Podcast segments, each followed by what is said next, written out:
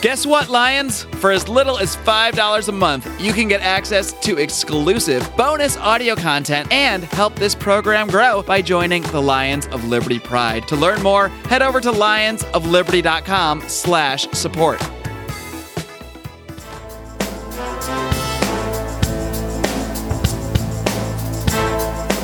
Welcome to Felony Friday, a presentation of the Lions of Liberty podcast. Here is your host, John Odermatt. Felons, friends, and freedom lovers, welcome back to Felony Friday, a weekly show right here on the Lions of Liberty podcast. Of course, it's on Felony Friday, where we focus on exposing injustice in this nation's broken criminal justice system. If this is your first time listening to Felony Friday or the Lions of Liberty podcast as a whole, this is only one of three shows. We actually kick things off every single Monday with a show hosted by Marc Clair, where he's typically interviewing leaders in the liberty movement. Sometimes he's hosting roundtable discussions. We just had this past Monday an episode of our Libertarians in Living Rooms Drinking Liquor, always entertaining. And every Wednesday, we have Electric Liberty Land hosted by Brian McWilliams, which is your weekly shot of comedy, culture, and liberty. And you can get all three of these shows in your podcast feed by subscribing just to one podcast. You can find the Lions of Liberty podcast on iTunes, Stitcher, Google Play, or wherever you get your podcasts. So be sure to subscribe today. Also, to get the full Lions of Liberty experience, if you haven't joined our private Facebook forum, the Lions of Liberty Forum, please consider doing so. Facebook is a crazy freaking place, but the Lions of Liberty Forum is a little corner of the internet that is not insane. Uh, you don't have people screaming at you and yelling at you and calling you names. We have fun, we tell jokes, and we generally just have a good time. So join the Lions of Liberty Forum by going to Facebook, typing Lions of Liberty Forum in the search bar at the top, and we will get you right in as long as you're not a lunatic. This episode of Felony Friday is the 108th episode. That means you'll be able to find show notes with links and notes to everything that we're going to talk about today with my guest at lionsofliberty.com slash ff108 we're going to be linking to a couple different stories and uh, you're definitely going to want to check out the show notes page to follow along read the background of these two stories uh, specifically that we're going to talk about. This episode of felony friday is sponsored by the better money PAC. Now, the Better Money PAC was founded to identify and to help elect candidates who will fight for three founding principles financial responsibility, safe cryptocurrency, and free market solutions. The Better Money PAC is going to fight for those principles by investing in five selected races in 2018, and they want to elect candidates at the state level who embody this fight for better money. They will produce and distribute comprehensive media outreach campaigns in order to win these elections. Please consider donating today through the Lions of Liberty affiliate link that you could find at lionsofliberty.com slash better money. My guest today on Felony Friday is John Palombi. John has practiced law for over 30 years and almost that entire time has been as a public defender. He has represented clients on death row in three different states and has argued over 50 cases in state and federal courts, and he's filed uh, briefs in over 200 cases. Now, for the last nine years, he's been an assistant federal defender in the Capital Habeas Unit for the Federal Defender's Office for the Middle District of Alabama, representing in- indigent defendants on Alabama's death row. John, welcome to Felony Friday. Thank you very much. Well, thanks for coming on the show, and I was happy that we were able to get connected. Um, you know, this this topic, uh, talking about death row and uh, everything surrounding that. I, I, know that people come into it with, uh, you know, very very polarized opinions, and I think often they don't really think about the everything that's going on uh, behind the scenes. And I think through our discussion today, uh, based on the the cases that you've uh, told me you've worked on. I've done some research on them. I think people are going to be surprised about certain aspects of how how these cases work, and this, uh, certainly the the power that uh, that judges have in some of these cases to determine if someone goes to death row. And we'll get into talking about all of that stuff. But before we go down that road, um, let's get to know more about you. So, why? What motivated you in the first place to become a lawyer? I think if you ask people who know me, I've always wanted to be a lawyer from like the time I was in middle school. Um, I've always been fascinated with the law and the Constitution. You know, when high school classmates talk to me, you know, 40 years later, when I go, yes, I'm a lawyer, they go, yeah, and um, none of them are surprised. I so going to law school and becoming a lawyer is something I always wanted to do. I will readily admit that when I went to law school, doing what I'm doing now is not what I anticipated doing.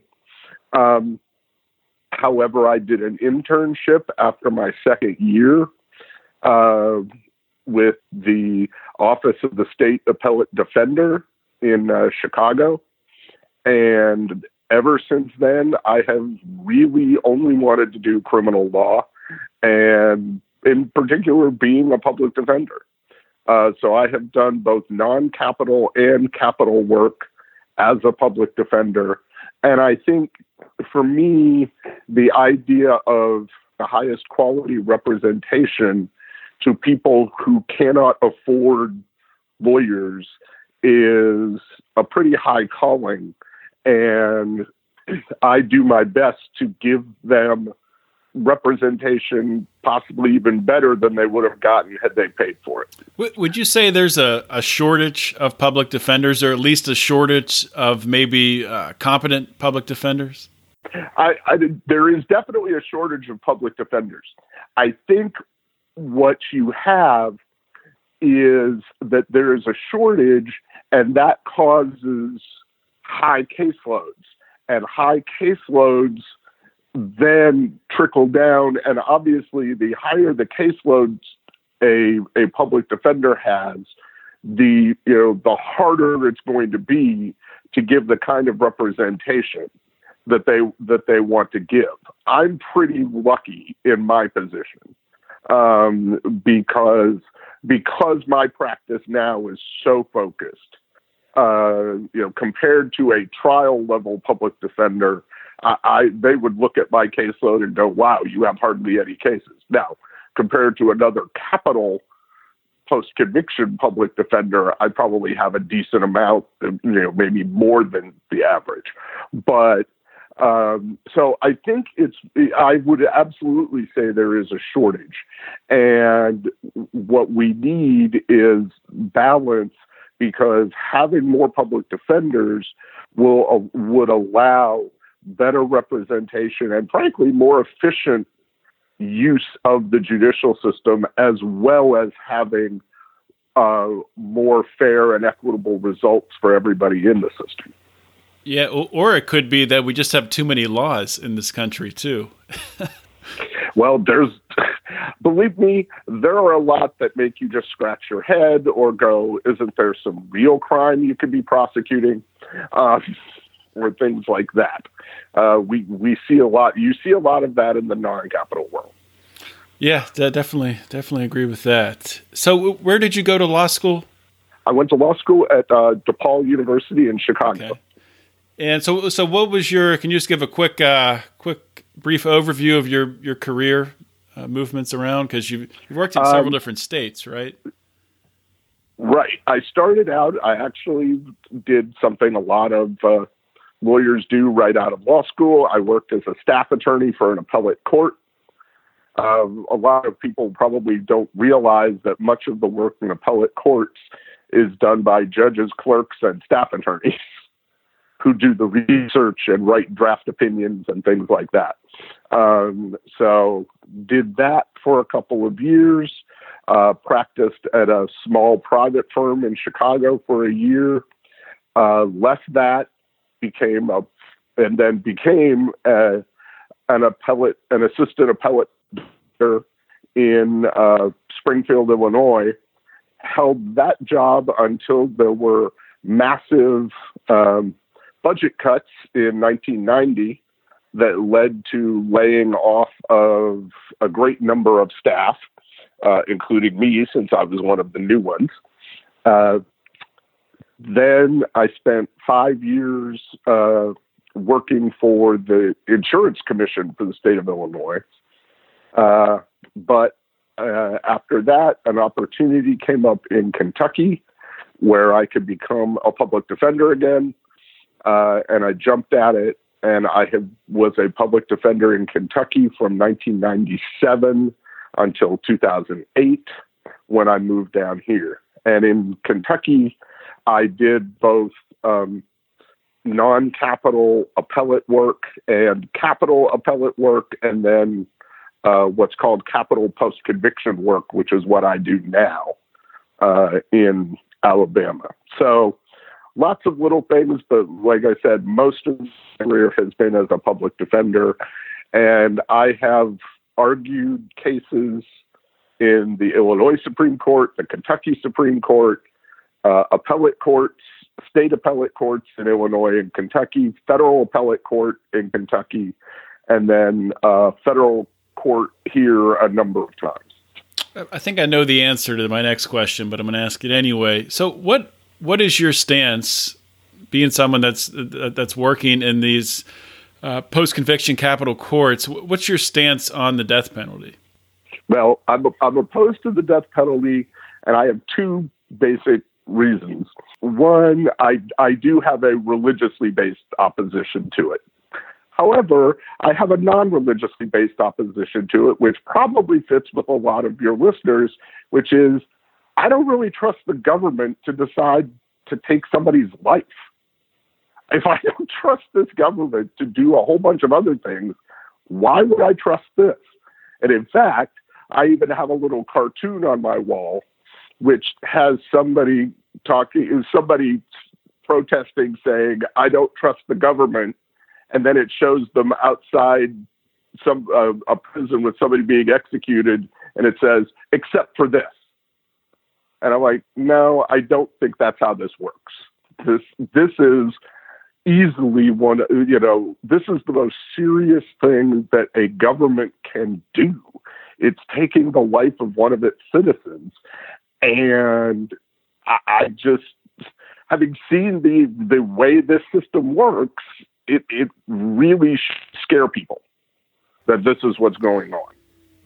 Yeah, that's that's definitely. I mean, that resonates with me uh, myself personally. I'm I'm also against the death penalty, and I've had on two two previous guests. Uh, most recently, Shane Claiborne, who is a uh, I don't know how to describe him. I guess he's a a pastor, more of a uh, comes at it from more of a evangelical angle, um, being against the death penalty. He gave me some stat that, God, it was something like out of all the uh, cases where inmates have been put to death, so, like the rate of it being uncovered that it's wrong is like fifteen percent or something like that. That that a mistake was made.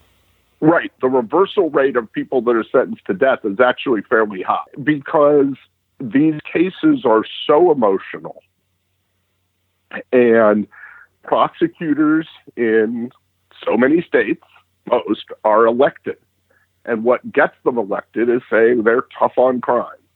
And capital cases get the attention. So they want a conviction. You know, I think most Americans look at the most they think about this is by looking at a headline. And they look at a headline, they see a, a gruesome murder, a gruesome rape, something like that.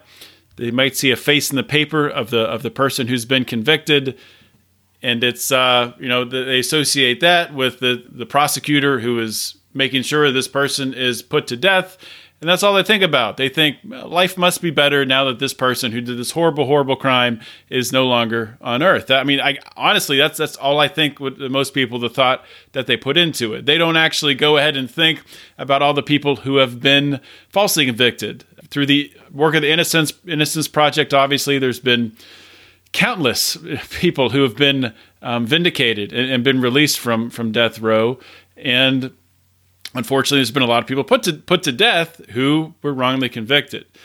So it's great to have people like you who are willing to really devote their your life to to uh, to fighting this, to fighting against capital punishment. So I wanted to talk about there's one case that, excuse me, that you sent me specifically, um, the case of Ronald Bert Smith, and this was uh, in Alabama, and rather than, than me go through it, I'm sure you, you know better than me. So could you just give us a, a little background on this case and then um, talk about um, your involvement with it? I will. Um, this case, this case will always uh, be close to me. Um, you know, Ron Ron was executed in December of 2016. Uh, I represented Ron. I basically got assigned this case when I showed up in 2008, and um, and there's two aspects to Ron's case that happened that are, that are very disturbing. And first, I'm going to get this part out of the way. There is no question that Ron was guilty. Um, Ron was guilty. Uh, it was a convenience store, um, the murder of somebody working at a convenience store. Uh, there was a question of whether it was robbery or not, but that would probably take me an hour to explain the vagaries of murder, robbery, and things like that. Leave it, suffice it to say, Ron showed remorse. What happened at Ron's trial was after he was convicted, uh, the way the process works, then go to what's called the sentencing phase. Uh, Ron was able to put on evidence. Uh, Ron was an Eagle Scout. Ron had been an Eagle Scout, uh, very intelligent, and Ron put on a bunch of evidence, and the jury in Ron's case voted that he should live. By an eight to four vote, he, they voted for life without parole in every other state except at the time Alabama, Florida, and Delaware. In every other state with the death penalty, that would have ended the process. Ron would have been sentenced to life without parole, and that would have been the end of it. However, at the time in Alabama, the judge was permitted to do what is called an override. And the judge did exactly that. The judge rejected the jury's sentence of life without parole and sentenced Ron to death. Ron then appealed, uh, which is an automatic appeal in the system, to the Alabama Supreme Court, and his conviction and sentence were affirmed. This is where Alabama, the next step is again where Alabama, Alabama is the only state that does not provide attorneys to do what is called state post conviction work. Uh, so uh, Ron had to, Ron, with the help of the Equal Justice Initiative, had to find a volunteer lawyer to take on his case and to challenge things like whether his lawyers did a proper investigation and all sorts of matters like that. Um, the Equal Justice Initiative found a lawyer in Tennessee who was willing to do this. Uh, and then they found local counsel to file pleadings for Ron.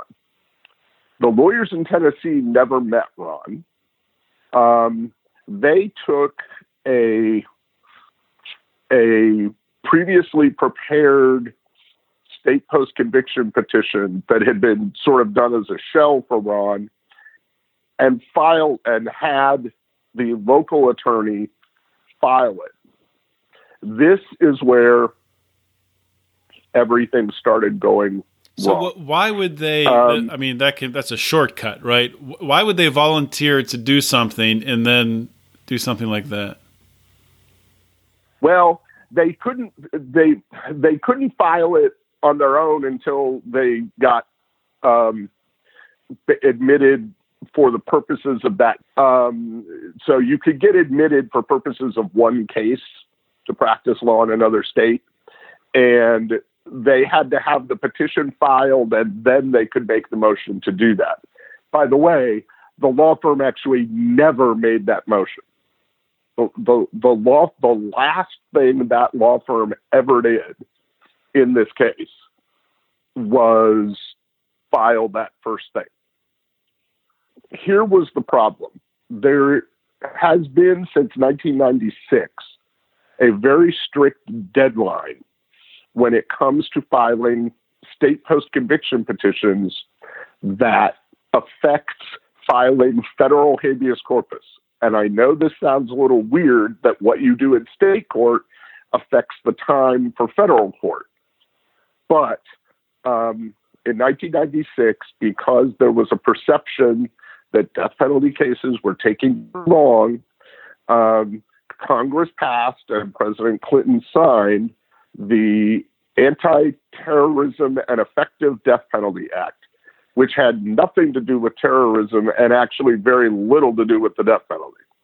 Um, it says that once you you have one year to file your state post conviction petition, and every day you don't file it is one day less you have to file your federal habeas petition when you're done in state court. That's sort of the simplest way to explain it. Ron's attorneys filed his state petition two days before the one year deadline. However, they left something out. They failed to file a motion to proceed um, as an indigent, meaning that he didn't have to pay a fee. So his case just sat there. Now, why did it just sit there, even though he had a local attorney? Because unfortunately, his local attorney was dealing with some very, very, very severe addiction problems. And to the point where he was on probation when these things were being filed. Um, and what happened a few months after these things were filed was that um, he got arrested when visiting a client at a prison because he got sick at the prison and passed out. And when they went out to his car, they found meth, cocaine, and a number of other things. Uh, this man eventually had to give up. Uh, shortly after that, he gave up his law practice. Um, and sadly, he went into rehab. And a few months after that, um, when he came out of rehab, he actually committed suicide. That part of that part of this story is incredibly sad uh, because it ended up what he did or didn't do in terms of filing that one little motion had a domino effect years down the road. But at this point, he's he's off the case. The Tennessee lawyers get off the case, and some local Alabama lawyers step in. They do Ron's case. There's a hearing. Um, they lose the case. They do an appeal. They represent Ron very well. Okay. They come. The, the case ends in state court my office, and this is before I actually joined the office, then filed his federal habeas corpus petition. This is where all the things that happened the five years before come to play. The state moved to dismiss the federal habeas corpus petition as untimely because the petition was not, and, and this is, was not properly filed within one year because he had left out that motion and didn't pay the filing fee. So, five years after all that, the state is now going back, went back to that incident and said, yep, sorry, your habeas petition gets thrown out. Um, we appealed. You know, there was a, and the district court agreed with the state and threw out the habeas corpus petition. The yes, because of this mistake. So he got no federal review of his conviction. We did the appeal, and um, while that appeal was pending, a case came out from the United States Supreme Court called Holland versus Florida that addressed this kind of situation and said, well, if your lawyer screws up badly enough and you were diligent, then we'll let you, you do your habeas petition. So the um, the district court looked at Ron's case again with this new case law and said, well, the lawyer really screwed up. But you, Ron, inmate, did you weren't diligent. You didn't like call up your lawyer and ask him what was going on or doing any of this. So we're sorry, you lose. Today's episode is brought to you by the Better Money Super PAC. The Better Money PAC was founded to identify and help elect candidates who will fight for their three founding principles of financial responsibility, safe cryptocurrency, and free market solutions. And the Better Money PAC provides an avenue for those of us who support sound money to the problems plaguing this nation. They provide a way to take action. And they're going to do this by investing in five selected races in 2018 to elect candidates at the state level who embody the fight for better money. We decided to partner with the Better Money PAC because we believe in their vision. You can support both Lions of Liberty and the Better Money PAC by visiting lionsofliberty.com slash better money. And of course, credit, debit, and crypto donations are accepted. So once again, lionsofliberty.com slash better money. Let's get back to the show. Is that standard? I mean, is this something that you've seen in other cases, or is this something confined to Alabama, or is this something confined just to this case? This is something that, well, we have three cases, had at one point, we had three cases in the office where something like this happened. Um, you know, another case, and unfortunately, two of those clients have been executed without any federal habeas corpus review. The third one we are still fighting for. That one's attorney actually got disbarred for for screwing this case up. But it was very, very common in Alabama and Florida. It's not common in other states because in other states they appoint lawyers who are experts in doing this work to do the state post conviction. For example, when I we never had this issue in Kentucky because when I worked in Kentucky, because the office I worked for handled both the state post conviction and the federal habeas. So we never missed these deadlines or you know those things. We just did all that, and so it was never an issue. It only came into being in these states and it was particularly Florida and Alabama, a little bit of Georgia, but it was mostly Florida and Alabama. And it's also partially because the federal court for that, for the um, states, for Alabama, Florida, and Georgia, had one of the harshest rules about this. Most other federal courts would say, okay, this is a capital case. We're going to let this guy have his habeas corpus. We didn't do that here. And so this is not an isolated incident. It's pretty egregious, but it's not isolated. And there have been a number of hmm. people executed in Alabama, Georgia, and Florida that never got federal habeas corpus review of their convictions. And that's, you know, federal habeas corpus is the writ protected by the United States Constitution. Um, you know, the writ of habeas corpus is not to be suspended. Uh, yet there are people that are being executed with no habeas corpus review. Um, so we appealed, we lost. We I asked the United States Supreme Court to review the case. They didn't review the case. Now, at that point, that's sort of the end of phase one of Ron's of what I'm calling phase one of Ron's case.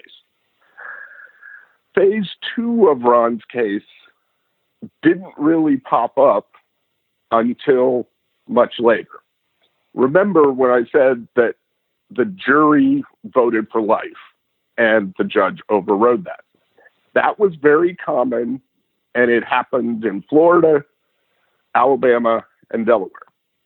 In um, 2016, January 2016, the United States Supreme Court decided a case called Hurst versus Florida, where they reversed older cases from the 90s and held that Florida's death penalty sentencing system was unconstitutional because the judge the judge was making the decision about the death penalty, not the jury.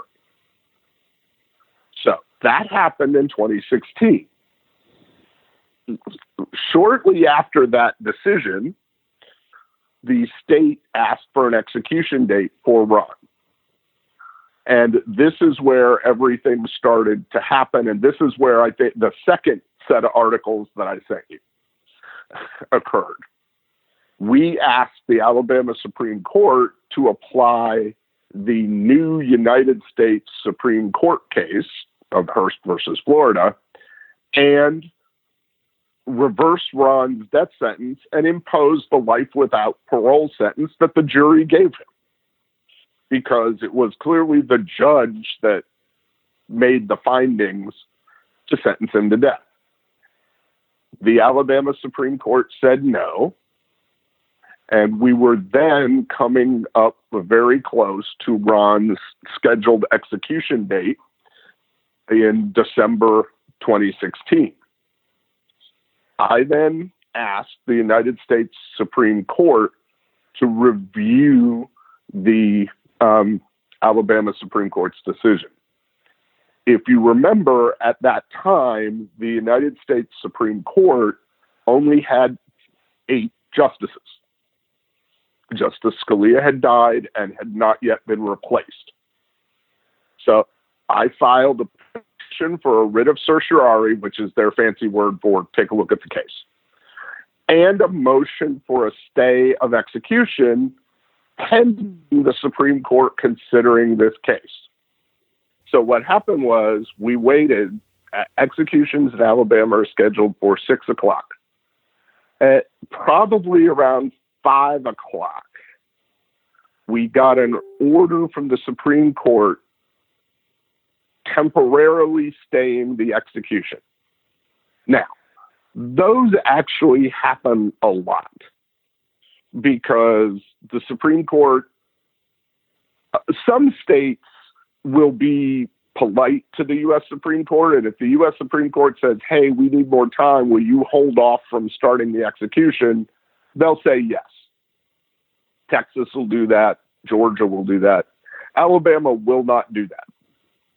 Alabama takes the position that if they want more time, they have to issue a stay. So the U.S. Supreme Court issued a stay of execution to allow them to look at my filings some more. So that was at five o'clock. We were actually still pretty confident at this point. This was a big deal. They had not been faced with a case like Ron's since they had issued that decision in January. So we waited and we waited and we waited. And it was after eight o'clock when I got a phone call from the United States Supreme Court.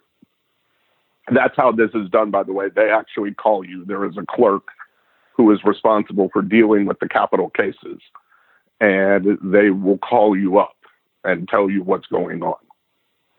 And she called me and said that the court had denied the stay with a four to four vote. It takes five to get a stay. It takes four to grant certiorari, but it takes five votes to to get a stay. four of the justices wanted more time to look at the case. Here is what was particularly upsetting to me. Approximately two months earlier, they were in the exact same situation for a different inmate in Alabama. And they stayed his execution. Chief Justice Roberts said, Well, I don't think his cert petition should be granted, but out of courtesy to my fellow justices who want more time to look at it, I'll vote to grant a stay. So they had done that two months before. Then in my case, they didn't do it. I then filed a motion, which I had prepared earlier because I had thought this scenario might happen.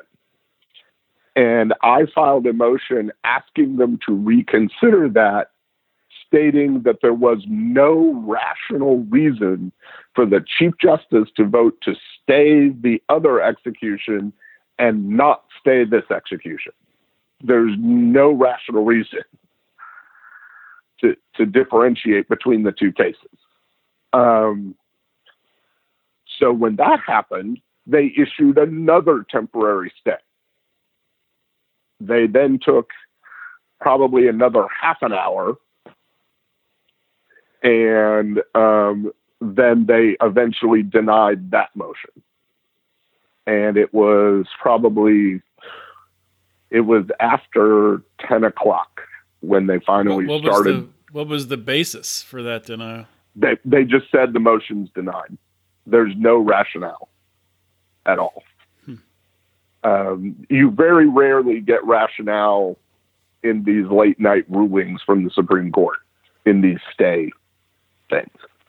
Um, so that happened, and then Ron was executed a little bit after 10 o'clock, uh, which, and it was a horrific execution. Uh, he coughed at least 12 times. He was moving throughout. Um, so it was horrible. This was le- lethal injection?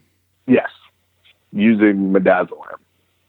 Um, so, uh, you know, which is another aspect of this that people think that these executions are very smooth and there's just an injection and it just looks like somebody goes to sleep.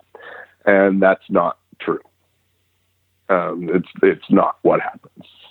So anyway, that was how this, that, that, you know, Ron's case just to me illustrates so many of the things wrong with our capital punishment system that the, you know both in the first segment of it and in the second segment of it that um, that's why I you know wanted to talk about this case in particular because I think there are a whole lot of people that don't realize that this is the way this capital punishment system works. Yeah, I, I think the vast majority of the country doesn't think it works this way. Uh, no, I, I think you're absolutely right.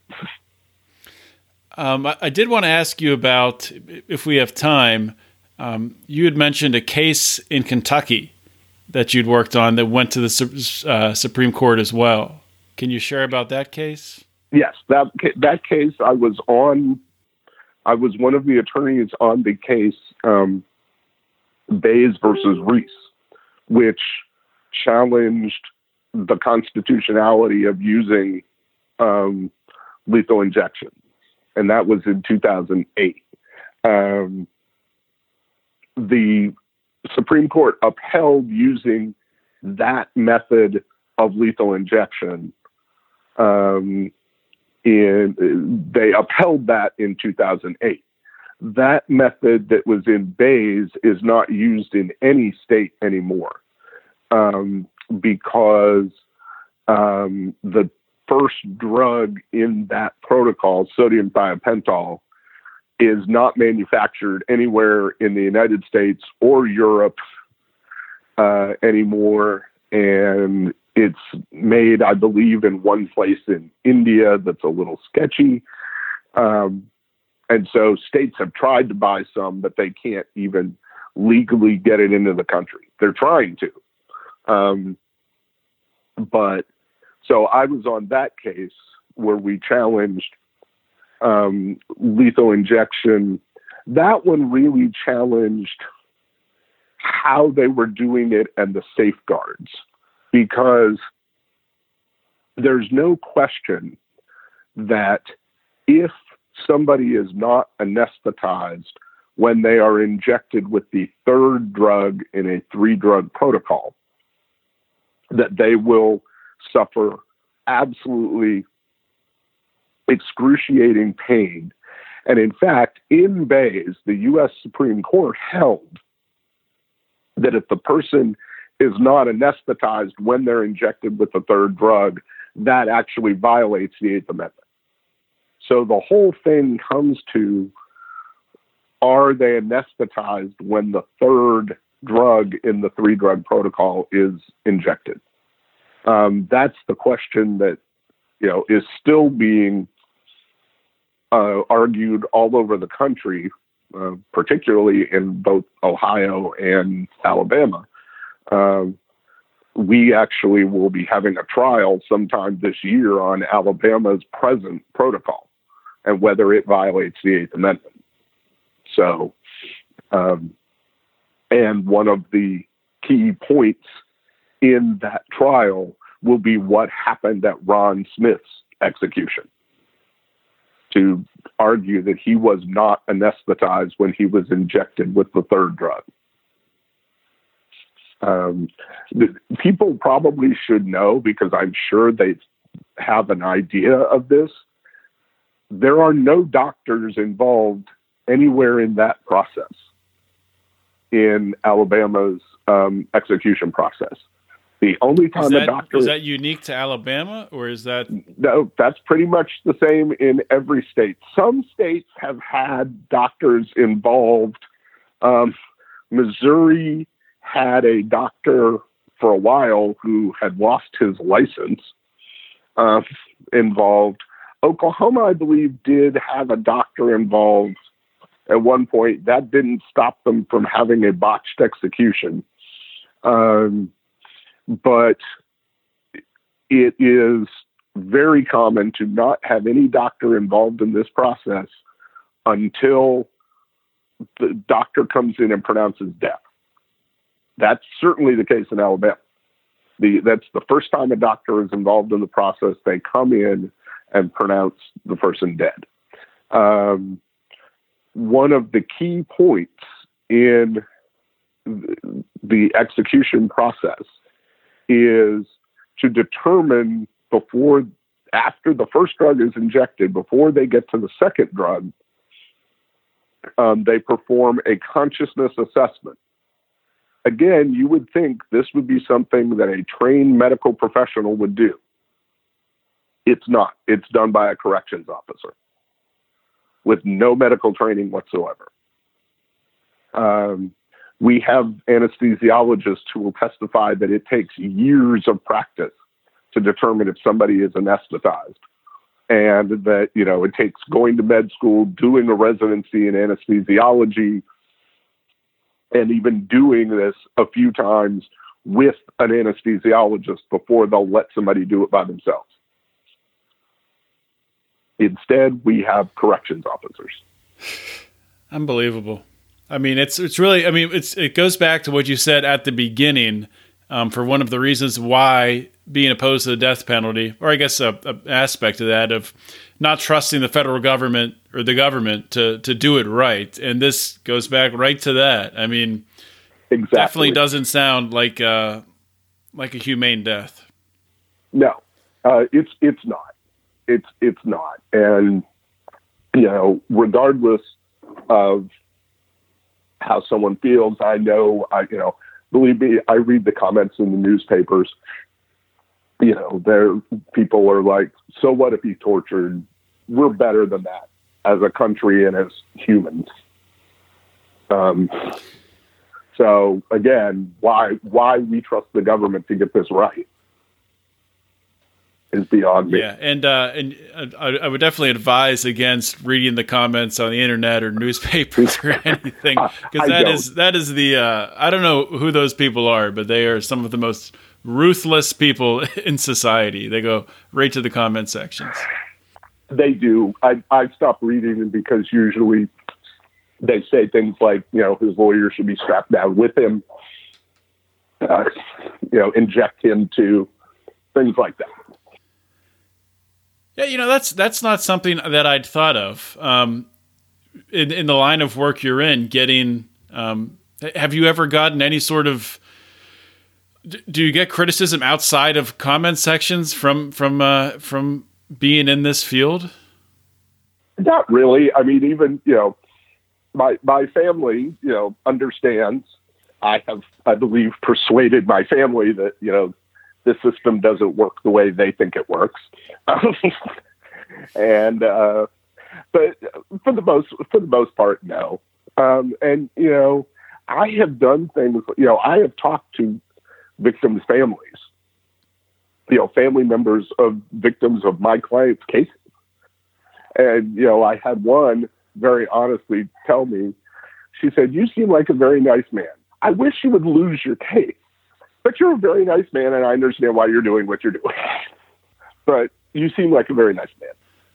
So the one thing I wanted to ask you about, I was talking about my previous uh, interview with Shane Claiborne, and the one thing he talked about was often the um, the victim's family in, in cases like this, where, where, they go to capital punishment, will be against um, the defendant, the convicted, going or being sent to death row. Um, is, is, that something that, that you've that you've seen a, lot of or any of?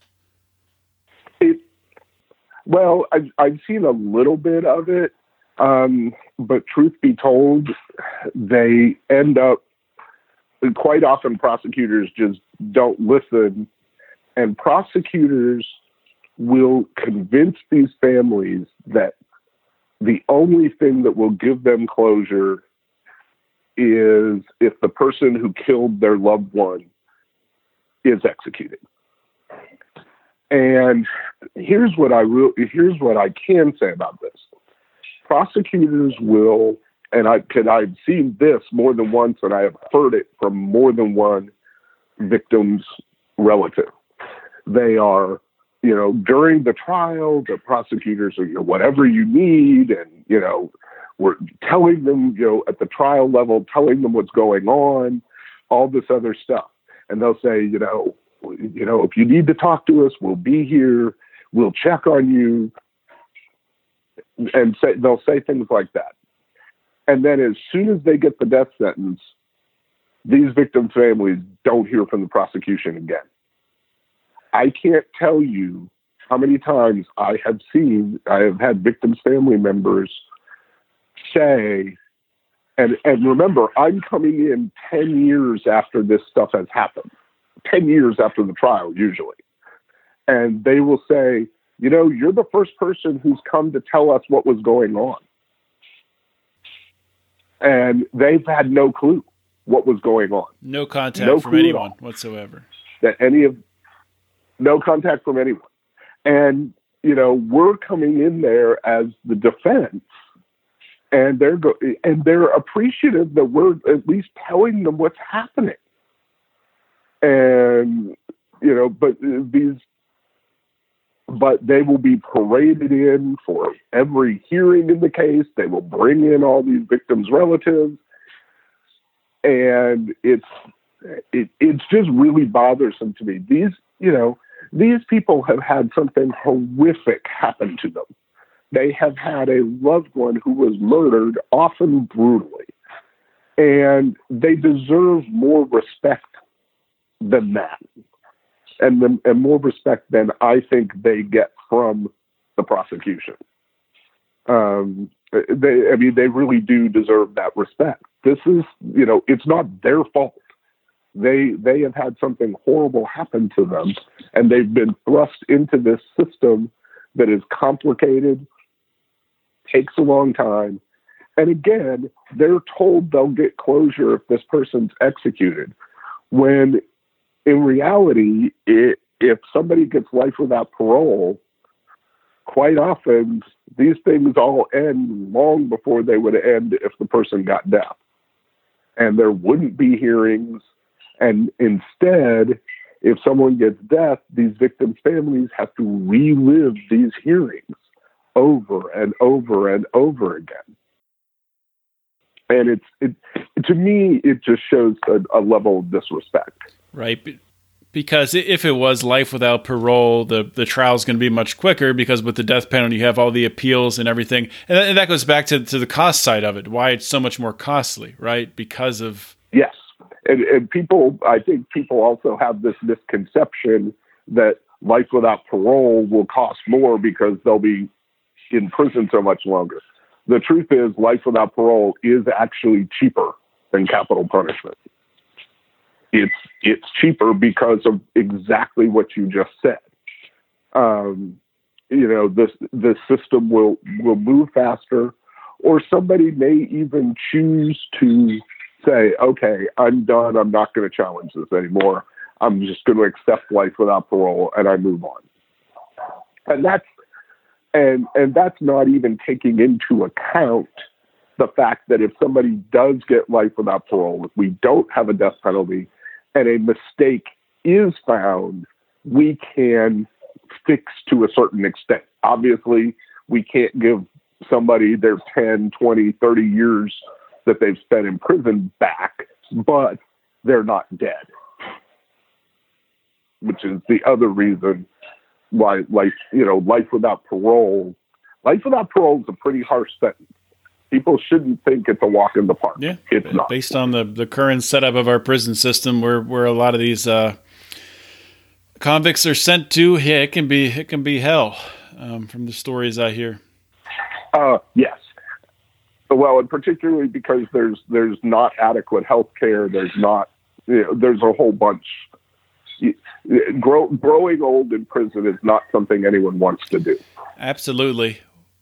Well, John, uh, I want to thank you for coming on the show. Thank you for being um, so generous with your time. I, I, know you're a busy guy. I just want to give you an opportunity before I let you go um, to give any parting words of wisdom that you that you have on your mind. Um, I would just ask people to really step back and think when they see a capital case, to think past the horrific murder and think about what we are saying as a, you know, what your government is actually doing. and that they're trying to take the life of a citizen. It's easy to have the reaction of this is a horrific murder. We need to have vengeance. But I don't particularly want the government conducting vengeance. And I'm sure that if, and I just, you know, I want people to think about that. You know, should the government be exacting vengeance? And I think the answer to that question is no. I think that's a great way to put it and a good note to end on. Thank you so much for coming on the show, John. Thank you, John. I really appreciate it. Great conversation today with John Palombi and I'm really honored that John came on the show. You know, a man that has a tremendous amount of experience in the legal field 30 years. 30 years. That's almost as old as I am. Not to make you sound old, John. I'm not trying to do that. I'm just blown away by the uh, level of experience and the impact that you've been able to to have in, in your time. And uh, you know, I don't, I don't know if it's common. I should have I should have asked John about this. If it's common for somebody to really work almost exclusively as a public defender, especially as a public defender of capital crimes, of post of uh, post conviction um, sentencing, of capital crimes post conviction. So that's that's uh, it's definitely definitely interesting. And John's an interesting guy, a very intelligent guy. I learned a lot during this conversation. And when we talk about the death penalty, like I said at the beginning, people bring in a lot of baggage with them. And, you know, a lot of people really sort of refuse to look at the other side's argument when talking about the death penalty. I try to understand both sides of the argument. I am against the death penalty for many of the reasons that was t- that were talked about today. I am against the death penalty due to religious reasons. I am against the death penalty also due to the fact that I just don't think in a civilized society it is a humane way to operate. It's a humane way to punish people. I, I, I don't think it is. And on top of that, especially right now, putting those other two things aside, if those were not even in the picture, looking at the way things are right now with the federal government, with the court system, there's no way in heck I want them to have the ability, um, the responsibility to hold someone's life in their hands, that they can extinguish a life, the most important thing uh, that we're given here. If we don't have our life, we don't have liberty. So that's where I stand on the death penalty. I encourage you all to sound off in the Lions of Liberty Forum, which, of course, you know where to find it Facebook Lions of Liberty Forum, and we'll let you in if you're a real person. I don't have much more today. I just want to remind you guys join the Pride. I did make a post in the Lions of Liberty Forum earlier this week talking about all the people that have joined the Pride. I think as of recording right now, this month alone, we've had, I think, 22 uh, new Pride members this month, and we're up over $800 per month in Pride subscriptions. Once we hit that $1,000 level, we are going to Liberty events, Liberty conventions, probably the first one being PorcFest. So I'm excited. I know Mark and Brian are really excited too. This is sort of the next step for our podcast. We're going to continue to uh, reach out and advertise on other podcasts, but we're also going to start to to go around and uh, do some podcasts, do some interviews uh, from these events, and have some fun. Have some fun with you guys if you're uh, hopefully able to attend these events as well.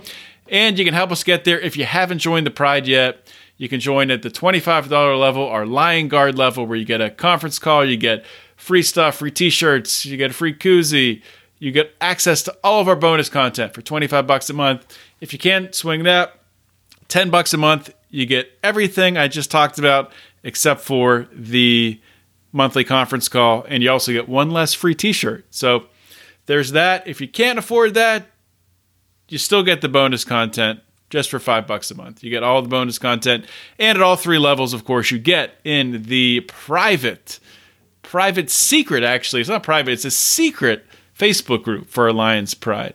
You can't even find it unless you're a member of the Lions Pride. So that's it, guys. We want you in the Lions Pride, and we want to take this show to the next level. We are well on our way thanks to our current Lions Pride members, and thanks to really all of our listeners, because without you all, you know, I'm just talking into a microphone. So thank you so much for your support. Thank you for listening. And with that being said, guys, this is John Odermatt signing off. Always remember to keep your head up and the fires of liberty burning.